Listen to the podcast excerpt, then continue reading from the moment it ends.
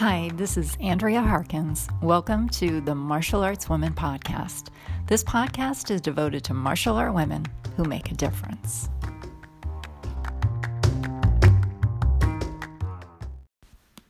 Don't forget to check out my inspirational and how to books The Martial Arts Woman, Martial Art Inspirations for Everyone, and How to Start Your Own Martial Art Program, all available on Amazon.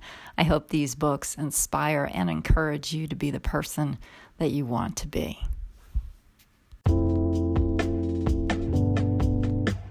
Hi, Denise. Welcome to the Martial Arts Women podcast. Hello. Hi, how are you today? I'm doing good. I'm I'm really excited to have you here and you've been recommended by someone to be on the show. So uh, I always look forward to chatting with new people that I don't know and I don't know you at all. So it's going to be a lot of fun today. I'm looking forward to it. Where do you currently live? Um, I'm in Boise, Idaho. Oh, okay. Boise, Idaho. Um, how, how long have you lived there? All my life. I'm a native. Oh. One of Oh, the few. okay. Well, One of- good. I know I've heard good things about it. So Uh, yes, a a lot of people have, but uh, yeah. yeah, it's great. It's great here. Good. Yeah. Well, today we're going to talk about your sort of your martial art background and being a woman in martial arts. So, I guess we'll start with the beginning. What martial art style do you practice and why did you begin learning martial arts to begin with? Um, so I study um, at Parker's uh, American Kempo Karate, and it began. I started back in uh, '94 when my son was about six years old. We had actually watched. There was the movie about Bruce Lee, and he was watching that, and he was he was pretty intrigued with it. So we thought, well, maybe that's something he and I could do together. So there was a kung fu school that was close to my house that I went to to um, inquire about maybe signing up and taking some classes and such, but it happened to be closed. So I know that there was a school that I just saw opened that I drove by every day from work. And I thought, well, maybe I'll just stop in there then. So that happened to be Boise Kempo Karate. Um, and the reason I ended up there is because the Kung Fu school was closed. Knew nothing Yeah. about either one, you know, so it was kind of unique. Um, and so we started there, and my st- my son um, did it uh, with me for a while. But as you know, they Yeah. older life happens, and uh, it's not as much fun training with your mom, you know. So Right. right. he he moved on, Uh-huh. but I stayed with it um, because it. Yeah, I was always very athletic growing up, always involved in sports and stuff. And then, you know, once I got married and I um, became a mother and working in that, that went away, and I always kind of felt a hole somewhere. And so when I started training again in Kempo, it kind of filled that void that I forgot that I had missed, and then it just became far more than what I ever thought it would be. As far as it wasn't just a matter of working out, but it you know became family. It became a lifestyle. So Yeah. I hear that similar story from a lot of women who mhm. start because their children begin in martial arts. Mine was the opposite because my husband and I were martial artists. And then when we had kids, we pulled them into martial arts. So- ours was backwards. They, they started because their mom and dad um, was started. But and did they stay in it? they did. Two of them became black belts Very uh, under us. Uh, the other two were uh, enjoyed other sports, so they became athletes in uh, basketball and football and and that kind of thing. So, but it's a lot of fun to be a martial art family for sure. Um, so I'm glad you stuck with it. It's really important that women recognize that they can do martial arts and like you said it's sort of this little forgotten gem sometimes like women forget that that's an option as far as being an athlete or just improving their lives that martial art it- it- there are martial arts available for everyone who is interested in learning and you don't have to have even a background in it Right. Well, and I think also for women, a lot of times, you know, as you, you know, you're you enter into marriage and you begin to raise Yeah. a family and stuff like that, mm-hmm. You put your prior your priorities change and oftentimes you forget about what's you know what you need for yourself but especially in the Mhm. beginning years of when you're when your kids are young because they require a lot more from you. Um, but then you realize like i did when i started doing this that i my life improved dramatically just because of my mental health well-being and all of that because now i was back to being active again doing something that i love. So it wasn't everything wasn't always centered around somebody else or something else There was- Yeah. I, I had a central focus point for myself as well too, which I think only just helps you become a better uh, person and better mother, wife, whatever, because now you are helping to improve yourself as well. So Yeah, exactly. It really is important that we have a little bit of focus on ourselves. I Yeah. I've had I have four children, so I know how hard it is to kind of maintain that balance. Yeah, like I only have one, but he ran out of the womb, and so I never stopped. yeah, that's funny. it doesn't matter how many you have. It's always uh, a lot of work and effort and love. So, yes, ve- very much so. um, so eventually you stuck with this for a while. Um, what is your current rank? Um, currently, right now, I am a sixth degree black belt um, under in the uh, Advanced Kempo Training System, which is an organization that um, a school owners under um, Senior Master John Sepulveda started. I want to say back in um, 2002, 2003, I think.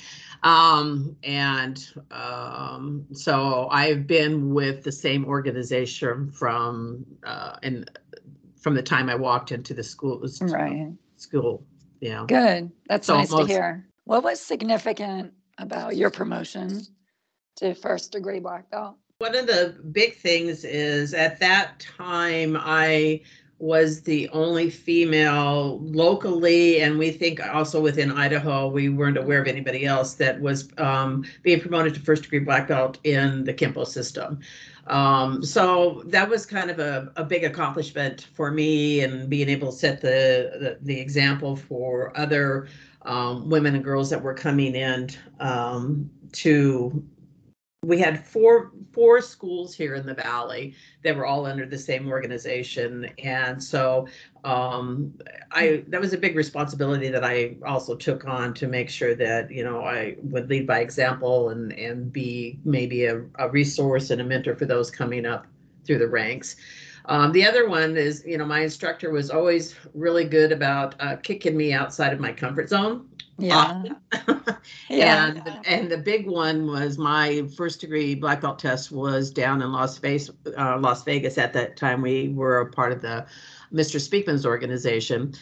So I went down and tested down there with um, not knowing anybody else that was testing outside of uh, one other individual that owned a school here as well with me. So that was um, a big thing because you know in a test you're it's already you're a little nervous as it is, but you have the people that you've been training and working with.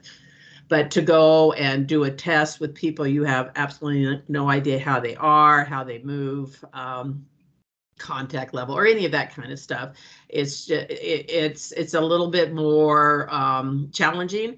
Um, but then, you know, as the test gets going, you get into your mindset and you move forward. So um, I think that was those were the two big things about my first degree black belt was the the accomplishment of um, just being a black belt, but also being one of the first woman here in the state of Idaho, and then being forced into an environment when I was testing with people that I had no idea who they were.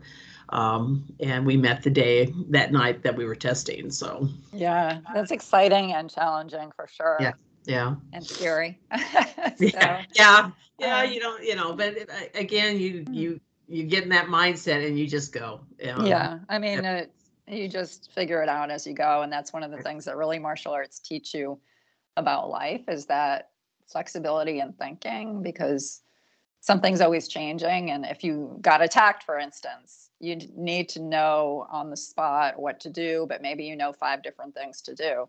So you have that flexibility in your mind to be able to adapt to a situation. And it's probably Right. something you were forced to into for that test. Well, and you get used to, you know, obviously the people that you train with, so you know how they move, you know how they throw something at you. So yes. you're you are um, uh, you have a trust factor with them, and so when you enter into an um, an environment where you don't know them and you haven't been able to build that relationship, what that trust fact comes about is okay, how controlled are they? You know, do and so you Yeah. have to learn that on the spot real quick. But you know, nothing else is probably more similar. It uh, resembles more of what would occur out in the real world, Yeah. uh, so to speak, as much as you can, um, to where you aren't um, absolutely sure of what's going to be coming at you, and so um, you adapt. Yeah, just like you said. Yeah, for sure. Yeah. Now you later uh, decided to actually take over the Boise Kempo Karate School. How did that come about? What changed that that that opportunity came about for you? So my instructor, uh, Mr. Moore, who's the one that opened up the school, decided to uh, go full time with the police department in, in town here. He was a reserve officer for a long time while he owned the school, but he um, wanted to go full time. But we wanted to keep the school going because there was a good student base population in there, and so I decided to um take it over and um uh, just continue really kind of continue on what we what was already started. It, it was kind of it was nice because uh, i was one of the first students that um he had when he opened the school so i was there from the beginning. So we all built the school together all the students that were still there so to carry that on it was a lot easier than going in and just starting cold. Um and so I took it over. Um, I worked full time during the day and then pretty much had that full time at night and on the weekends. And then Mr. Moore was still involved um, as time would allow, um, usually about once a week. He would come in and still teach group classes, still involved with all the testing that was going on. I still had my lessons with him. So um, the whole idea was just to continue what we had already, you know, what he had started and what everybody had built that was currently there and not to let it just Mhm. close and everybody everybody be left out in the cold with nowhere to go so Yeah. How long? So how long did you do that? um i did that for uh, about 11 years Okay. yeah yeah. Okay. Um, and then I believe that later you ended up closing the school, and I'm sure that was a difficult decision for you. What came about that made you make that Yeah. decision, and how did you feel about that decision too? it was it was tough i mean there was a couple of factors that played in it there was some um economic issues that were going on at that time in the Mhm. world you know i don't remember if Yeah. you remember when gas went through the roof and- Yeah, oh, yeah. and, and so a lot of Mhm. schools had challenges back in um that time period and i want to say it was in the uh late uh 2000s yeah. And so people had to make decisions upon what was what was a want and a need and as far as how they their money is going to be spent. And so Mhm. uh, a lot of us saw a reduction of our uh, student population because people couldn't afford to have uh, that type of pay for something like that when they really needed the, you know the necess- necessities. Yeah. Yeah. so that was one, but the major one was that I had a promotion at work, which um, required me to travel a lot. So I was getting to the point of where I was gone one to two weeks a month. And, and I had a good um, instructors that were aligned under me that would take over the school when I was gone, but I didn't feel that I was able to provide um, everything that I needed to to the school to the students because I was only there part time because of my traveling. And so I just made the decision. I had to wait until my lease was up, and I just made the decision due to you know kind of the reduced student population, but also not feeling like I can give them everything that they needed because of the challenge of not always being there. That was where my decision came to close the school um, Okay. But I moved it and and still taught some students out of my um, garage when I closed it for a little while. Um, but then again, because of the promotion at work, I it just I got so busy in that that um, it, uh, my focus, I you know, I just didn't Yeah, feel I had the focus for my students because uh, work was 24 7 almost because of the nature of what I did and and what I um, the oversight that I had to have. Well, tell us a little bit about where you were working and what your job was, and maybe Sure. um, fill in that information. Um, well, I work for the Veterans Administration Hospital. I started there um, um, almost out of high school. I was there for 37 years, um, and I worked myself from from the bottom up. Um, so came in as a ward clerk, working on the wards in the hospital, and eventually got into management. And when I retired, I was a service chief. I was the chief of health administration services um, which provided all of the administrative support for the clinical side of the house um, and the and uh, the eligibility and all that that that re- that's Mhm. required to to manage uh, the patient population. But I was also um, on a national team. I was a uh, part of a group of 15 people. There was five. We were five teams that were tasked to go around and help um, implement a new model of primary care to all of the VA hos- hospitals without within there was probably you know there's at that time over 700 hospitals and clinics and we would be called in to be consultants to help facilitate that um, change and then in the last couple of years i was there as well as being full time as um, at my facility, I was asked to be. Uh, we had lost our regional director that was kind of oversight over my section of the hospital. Um, asked if I could step into that role temporarily until they could hire somebody, and so that meant that I had oversight over the hospitals in Washington, Oregon, Idaho, and um, Alaska. So I was a national consultant. I took on a, a, a regional position, but I was still also doing my position at work. So my days were were filled. Yeah. Oh, yeah. That's that sounds Um, like so um, I did, yeah. So that's um, I- Mhm. I did that for 37 years and uh, decided to retire. I was going to do 40, but decided I was able to retire at 56, um, which is not, you know, is pretty unheard of in this day and age. But because I Mhm. went into the federal, I actually started with the federal government straight out of high school in a um, they used to have a program called the Young Adult Conservation Corps, and it what it was was to uh, kind of an intern program to introduce you into government work. As at that time they were having a hard time trying to find people that wanted to work for the federal government. So Right. It brought you in, and then it would help place you after that year internship, and it focused on people between the ages of like 18 and 24, and so that's where I really started. And then my first full time position was with the VA um, a year after that. So Wow, that's very interesting. yeah. How did you feel about retiring? Because I'm nearing those years. Um, You know, it's- and I don't it's know what challenge. it's be like. Yeah.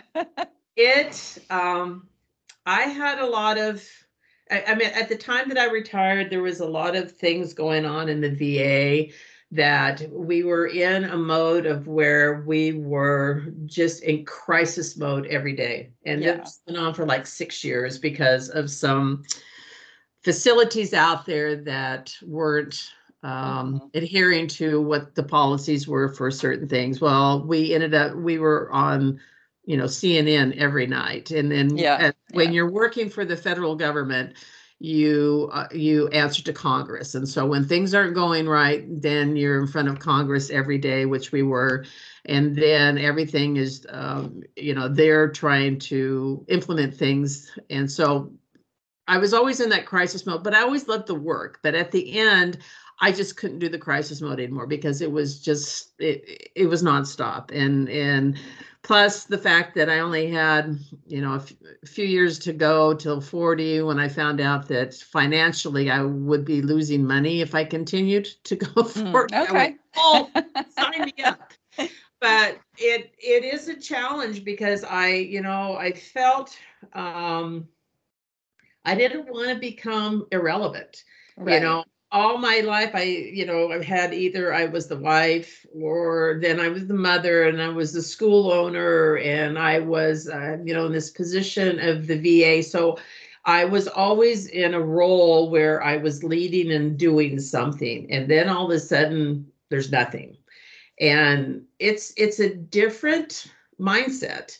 Um, so it took me about a year and a half to acclimate into um, the new role in this new phase of life of, you know, am I still important? You know, where Yeah. am I still important at? Because you go from always having re- all those huge responsibilities to having no responsibilities.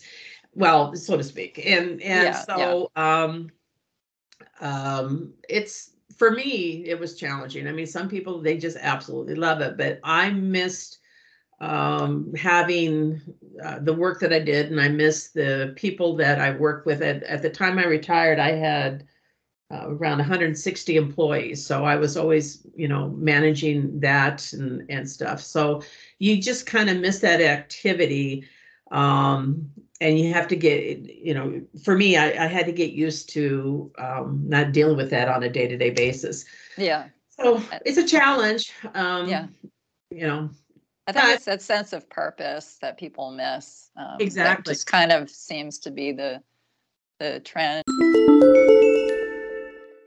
Interesting thing I'd like to point out um, is that when I have women on the show, I always learn things about them that helps exemplify how skilled we are in so many areas. We Mhm. know we're not just oftentimes we're not just the martial art instructor or the martial arts school owner.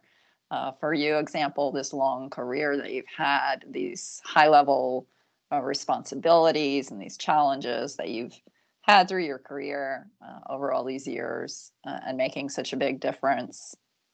It's an important story to tell just that we are more than, you know, um, we do more than just own a school or operate a school or operate a program or do martial arts. There's always this other history and information behind who we are. So it's important to share what Um, we do. I agree, and and and throughout you know the thirty years that it, I have spent in the martial arts, and the many many people, not not just the the women, but also men as well too, and the responsibilities that so many martial artists have outside of martial art. I mean, there's just some amazing people out there that I think martial arts attributes to their success and vice Mhm. versa. I Yeah. mean, I think that collaboration of both your personal and your martial arts, um, that's what helps build the person and helps a lot of people succeed outside of uh, the school as well too, because of the skill set that you also um, obtain in the martial arts.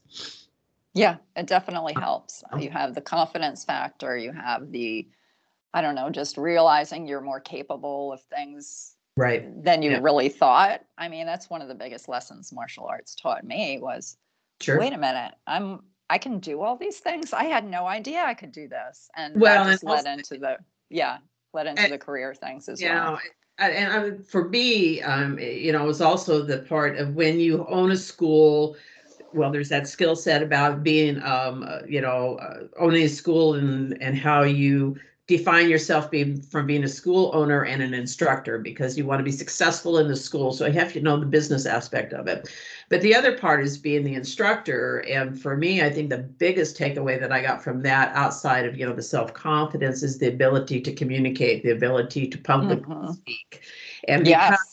That grew for me at the school that really projected me further in my va career because i was now put in positions where i was speaking on a national level and such for um, uh, different projects and stuff that if i didn't have um, kempo i don't know that i would have excelled to that point because um, i did not like public speaking. Um, but after owning the school after teaching at seminars and you know throughout where you're always out there and in a position to where you have to communicate what it is what you need or how to do something or whatever um, I, I got to the point that I was very comfortable in public speaking. Um, I, I came to the conclusion that the more you know about something, that easier it is to get up there and to talk. And so I think that, and then also, you know, as you're dealing with um, senior management and stuff like that to be able to communicate from for a variety of different people from a senior management level to entry level positions there's you know different methods of how you're going to uh, communicate something to to whatever group that is that you're talking to. And i really believe that um, teaching in the martial arts and owning the school helped me do that because i i went straight to the va from high school i did not go to college so my education was the VA. And then I supplemented that education as well with owning the school and and, and martial arts, you know. So that's kind of how my education was as I looked at it.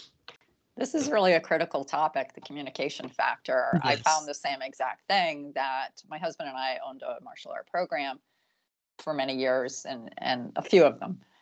And learning how to speak to a group of people, learning how to teach, instruct, have em- empathy, work with other people helped me tremendously. But I also had uh, a fear of public speaking for many years in my early my earlier years, and I remember having to do a, a I guess like a seminar type thing at work one one day, and I was so nervous about it because I I was just so afraid of public speaking. Like I was afraid of the rejection or afraid right. of not doing it right, the whole thing. And I did it, but I know that my voice was quivering. And they asked for feedback from the audience, which it wasn't a huge audience, it was like 40 people. Um, but one thing that somebody said was she's too nervous. She needs to go to Toastmasters. Yeah. So for years i still had that fear but when i started one of my other jobs they actually had toastmasters available there which is for people who don't know it's just a program where you learn how to become a better speaker and communicator a right. very good program so i started doing that and so that combined with martial arts then one day i just woke up and i said to myself there's nothing to be afraid of just be yourself and right. i think that was the biggest issue i had was i was trying to be like somebody else how would they say this? How would they do this? Well no it has to be you and then the other piece is uh, is knowing your material. That right. if you if you know your material you know your topic you won't be as nervous. And right. i think because i was speaking on topics that i was really not that familiar with to begin with i really created that. Well and I, helps yes. I, I also think the part about you know i think one of the biggest things with martial arts is helping you get over the fear of failure. Mm-hmm. Um, because you're, eh, you know, in the martial arts, you're out there, you're doing things that might work, it might not work as you're training, whether you're in a test or you're just during class or whatever, but you have failures in there and it's okay to fail. And and it's where, you know, what did you learn from that? And so it was kind of a um rewiring of my mind to say, okay, so I get out there and if I do flub it up, okay, you flubbed it up, but what did you learn from it? And how can you prove from that point going forward? You know, and so I think that for me, um, my Toastmasters was Kempo, so to speak. Um, right. You know, I had, but I also had some pretty good. It, it, it was funny in the in the VA world when I became a manager. They at that at that time had absolutely no training programs for manager and when you come from the um, workforce and then you become the manager over the people that you used to work with yeah that, yeah that's, that's huge, huge yeah that's a huge challenge. So i learned a lot at the va through trial and errors as well too. I made a lot of mistakes there but with kempo it helped me understand that it's okay it's okay to make a mistake. It's okay to fail at something. Now, what can I do with it? And let's uh, make it better next time. And so that helped kind of alleviate some of the fear of getting out there um, in public um, and talking. And, you know, I, I also had to deal with a lot of conflict management in the VA, and that training there helped me in the Kempo world as well too. Um, understanding how you communicate with people who don't agree with you and and stuff, and and how you can make it productive and maybe have different opinions, especially. Um, I, I know in the Kempo world, I, I'm sure it's probably the same in all martial arts, but there's always a disagreement about who's doing what right and who's doing what wrong. you Yeah, know? yeah. And I learned it this way and this way, and you know, and and so the ability to be, have that conversation and it be productive and not turn into an argument or something that unfortunately I think where a lot of people are in life now, uh, there's a Steve Covey quote that I love that says, you know, we we spend our time in conversation uh, listening to rebut, but instead of listening to listen. Yeah. And so as someone's talking, you're sitting there, you're you're you are the whole time thinking about how are you going to rebut whatever it is they're saying. So therefore you're not really hearing what they're saying. And I and that quote's really always stuck with me when I first heard it, and it was relevant in not just the business world, but also in the Kempo world as well, too, which to me helped make me a better instructor. You know, when you're dealing with people that might be having challenges understanding the material and that, or who want to argue with you about, you know, why you think they should go do it this way versus this way, your ability to have that conversation with them and and you know uh, and again be have a productive conversation so that they're going to get value out of it. Yeah, I think uh, first of all, saying and understanding that it's okay to fail will change your life forever. Sure. Yeah. When you do that, I know it did for me. I would never be sitting here doing a podcast. Yeah. I mean, it wasn't until I turned 50 when I started pursuing my dreams. That was not just because I didn't have confidence. I did have the some of the confidence by then to believe in myself and do things. But on the other hand, I had put off following a lot of my hopes and dreams over the years. Granted, I was busy, four kids, Right. working full time, working Sure. a martial art program. Um, and then I woke up when I was 50 and I was like, okay, well, should I start these hopes and dreams now? And the only reason I was able to do that is because I learned through martial arts that it is okay to fail. It's okay that not everything's going to work out 100%. Yes, you want it to, but you know, life is life. So these days I just try whatever I want. I tried this podcast a few years ago and I thought I like this. I'm going to keep it. I'm going to keep doing it. And I tried blogging 10 years ago. I'm still doing it.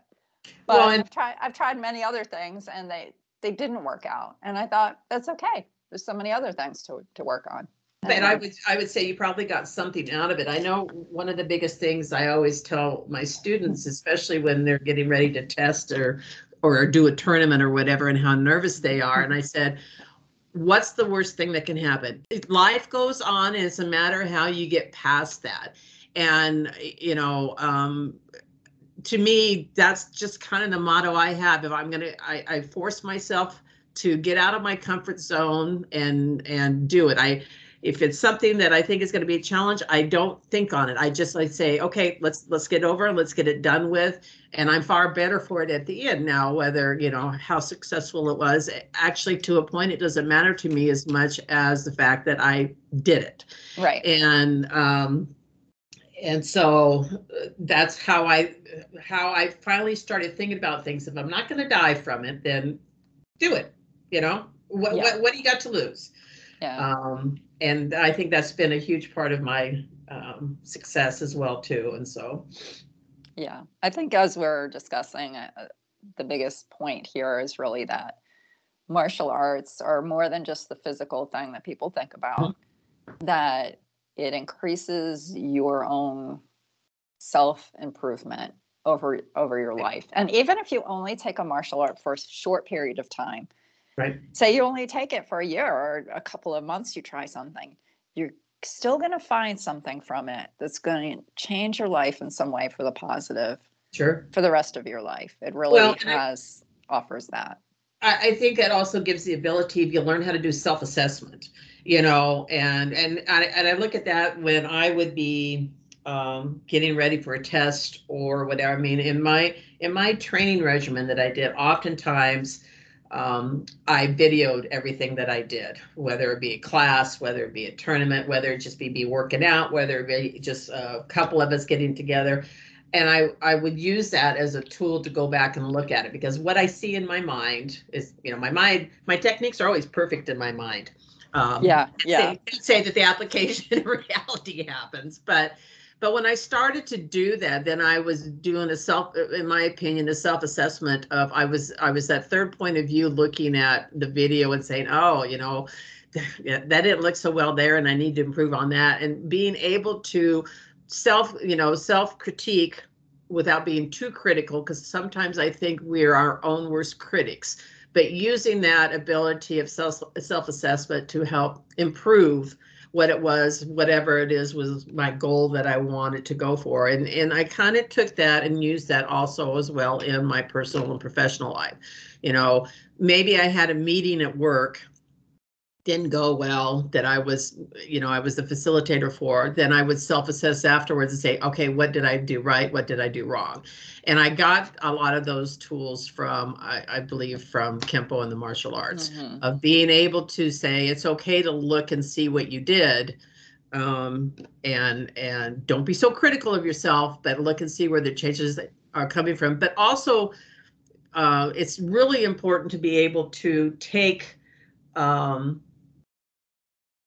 uh, from your instructors, from your tests or whatever, where you're getting feedback, to take that feedback as constructive and not take it personally. I think that was another big one for me is when somebody would give me feedback and it may not have been what I wanted to hear, but not take it personally, take it as a something that says, okay, well, I need to work on that and moving on.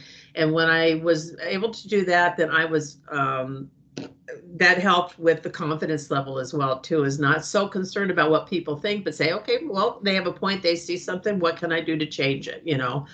I think that was a big part as well and you're really put on the spot in martial arts because you're always you're always out there trying to strive to be better but then you're placed in an environment for a test or a tournament of such where you really have to you're on your own to be out there to do that and um, and and how you prepare for it, and then how you get the feedback afterwards from the judges or from your instructors or whatever um, about how well you did, what can you improve on, what worked, what didn't work, and take that um, as a positive and not you know be um, have your feelings hurt over Mhm. feedback coming back. Yeah. Yeah, great points. And I think it is very helpful to be able to do that self-assessment and, and learn how to do that through the martial arts Yeah. and apply it to your life. It's very helpful.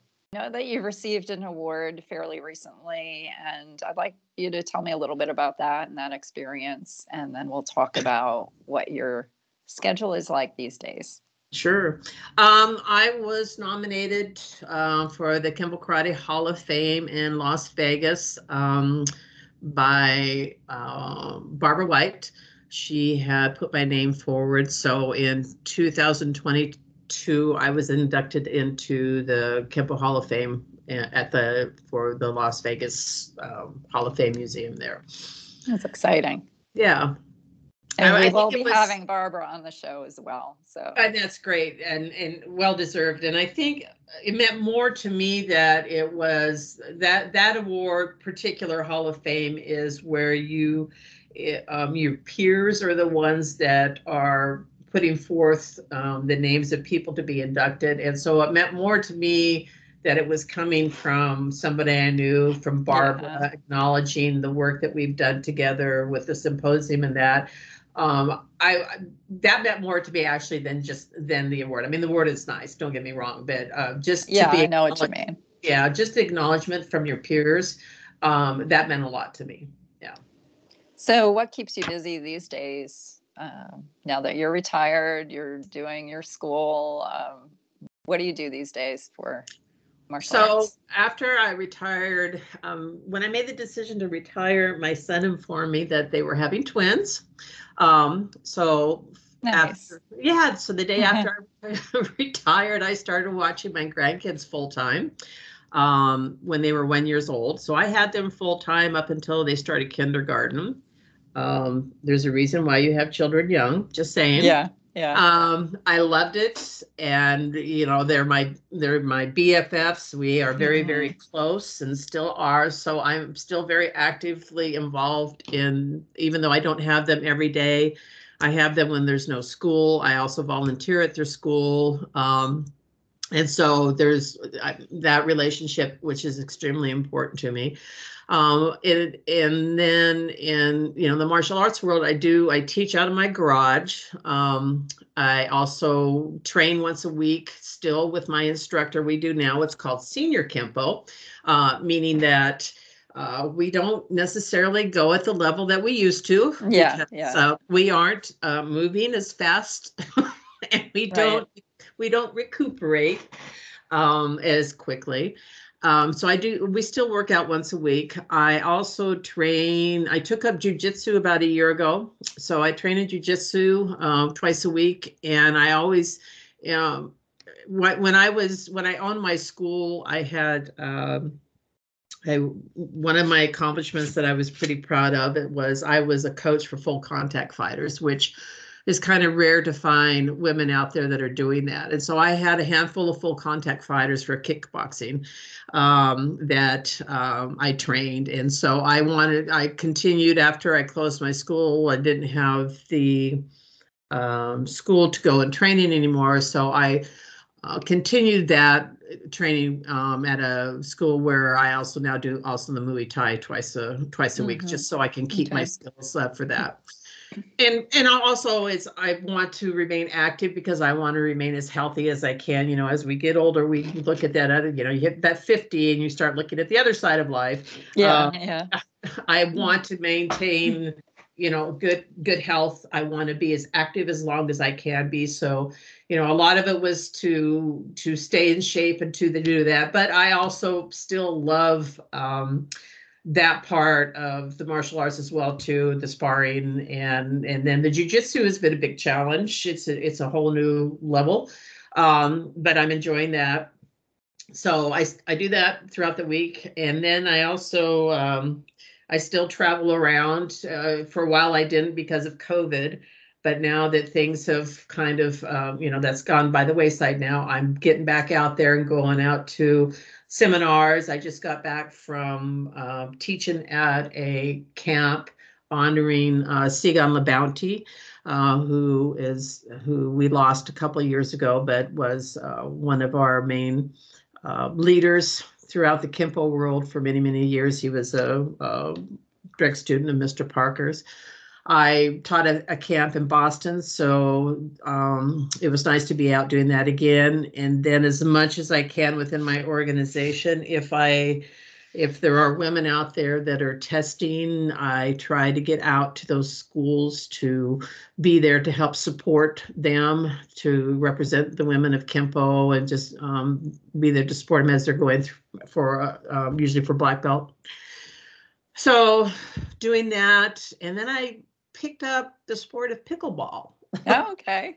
Which I find fun. I'm very competitive in. Um, So, um, what you know, in the beginning, we had talked about how you you're not sure what your new role is after you retire. Well, yeah, yeah. now I look and and my schedule is so full of different things that and it's all self-imposed. I'm like, I'm I'm overbooked in something. How can I be overbooked? yeah. And now I find that I'm like, I'm too, I'm just too dang busy now. I need I Yeah. need a day off. But it's like, well, people go, Well, you're retired. And I said, I know, but I just I just so I I find I have found things to help um uh take over what I was doing before, but it's things now that I want to do uh, during the time that I want to. So yeah, uh, that's, pretty busy, but it's nice to be able to travel outside and and go to the different camps. Um, again, I was able to go down to Austin for Mr. Duffy's camp, and it was great there where he was promoted to um, 10th degree at that time. So it was honored to be a part of that camp for that. Didn't know that going into it, but it's nice getting out again. And I and I like to participate in the camps that aren't necessarily within my organization, but they're within the Kempo organization. So meeting new people, have opportunity to learn new things from new, you know, from a variety of people. To me, that's still really important. Yeah, that's great. Tell me, and you mentioned this word a little while ago, symposium. Tell me Mhm. about this, um, and I believe it's it's a Facebook group, maybe more than a Facebook group, but you have a Facebook page for the Kempo Women's Symposium. And So tell us about that a little bit. back in um, 2014, um, Barbara White, who you're going to have on here in a couple of weeks, uh, was asked um, to do a symposium event at the International um, Karate Championships in, um, I believe it was in Long Beach at that time. And so she got to, she brought together a bunch of women, uh, a panel of women, and they answered questions um, related to kind of like what you're doing here with women in the martial arts and such.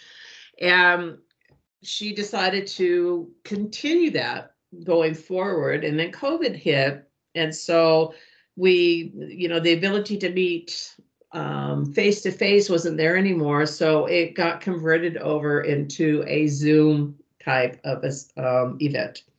And I was asked to be on, um, I think, the first Zoom as one of the panelists to talk about my life in the martial arts. After that, uh, Barbara had asked me if I would be on board with um, joining her and um, another one of our, um, our, founding men- members, um, Heather Plessing, to um, help facilitate and continue doing these Zoom symposiums. Um, we were doing them twice a year.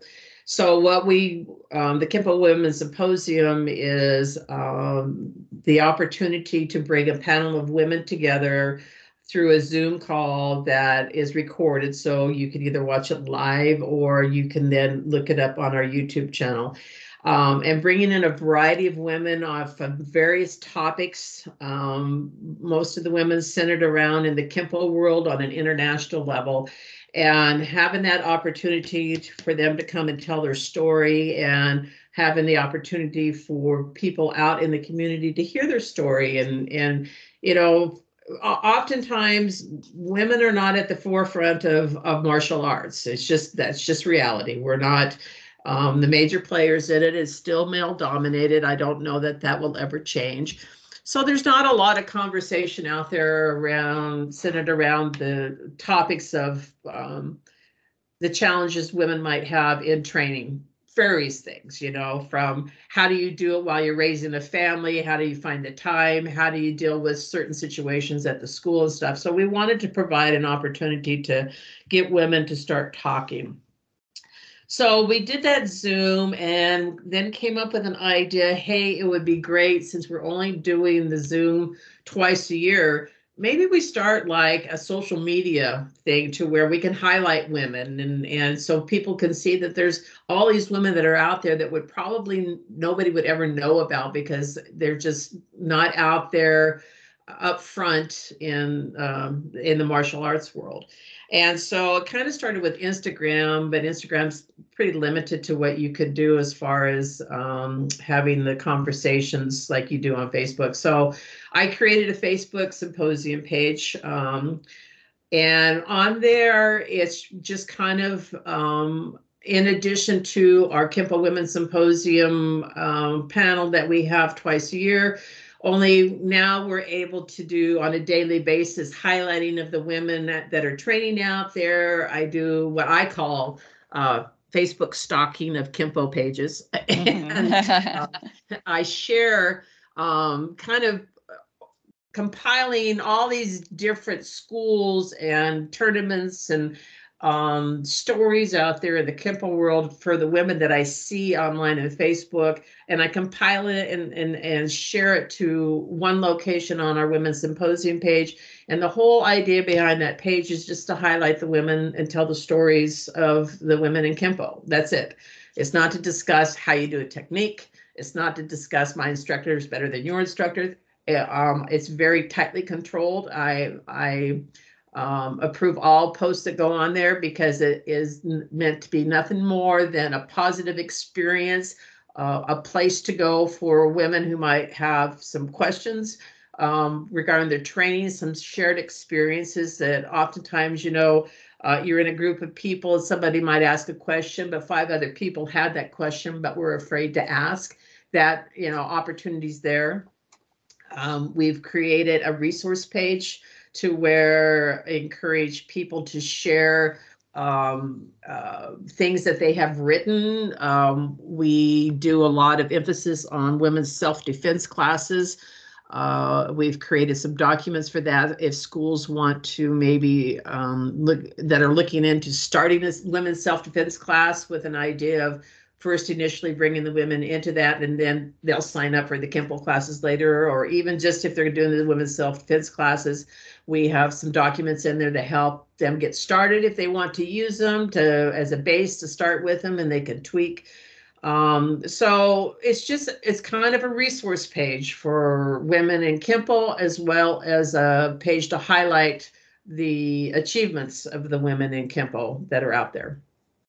That's that's awesome. Uh, I mean, that's basically what I do with this podcast. It's not Mhm. specific to a certain martial arts style, but it is to highlight women. And some people have said, "Well, why don't you have more famous women on there?" I mean, I've had quite a few women who are like the well-known women, Sure. um, but I really want to highlight women like you, like just I don't care even if you're a beginner. I want women to be able to share their experiences and have a place to go to listen to other women. There's so many stories on this podcast that are fascinating. Some are even some are disturbing and and and yet that woman overcame that difficult situation because of martial arts. There's just so many stories to be shared and and it's great that you're doing that symposium. And Um, I, I ran across your, so I do go, out and, you know, like I said, my stalking, but also just a lot of research out there of, uh, you know, things, maybe may be Kempo, um, uh, is maybe the main focus on that.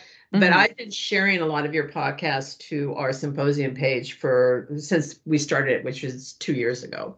Yeah, and- thank you for that. Yeah, sure, and uh, and it is. I think is. I think it's extremely important. I one of the things that I've really been highlighting here lately is women supporting women. I don't- I don't care what martial arts you're. I mean, we are focused about Kempo, but every now and then I'll post something on there that's not necessarily Kempo related, but it is a a story about how. Uh, women are supporting women in some fashion because it's extremely important. So, like what you're doing here, though you're not Kempo, you are still trying to tell the stories of women in martial arts. It's Mhm. universal, Yeah. and and to be able to provide opportunities again for a resource for people to go to to say, oh. You know, they had the same experience as me. What did they do? And maybe they can find some answers. And then on the other part of it, we've had a really strong following of um, the men as well too, wanting to hear. Well, and part of what we try to do um, relate to them is if you want to be a successful school owner and increase your enrollment of you know the women and the girls in Yeah. your school, you need to Mhm. understand what's going to keep them there. So we want to have those conversations about you know how do i sustain and keep the women in the school? And you know th- there's things that have gone on for so long again it being martial arts in general is normally a male dominated area. And there's a lot of culture that comes with it as well too. And there's still things that are out there being said and not intentionally to be mean or whatever but i, I remember just as an example there was um, a uh, interview that I was watching on, and one of the old seniors of Kempo, who's been around forever, and I take in consideration age as well too. So that's part of um, some of the belief. But you know, the the comment was, well, when women come into my school, I'm going to teach them to hit like a man. I went, well, what does that mean? You know, Mhm. how's a man hit?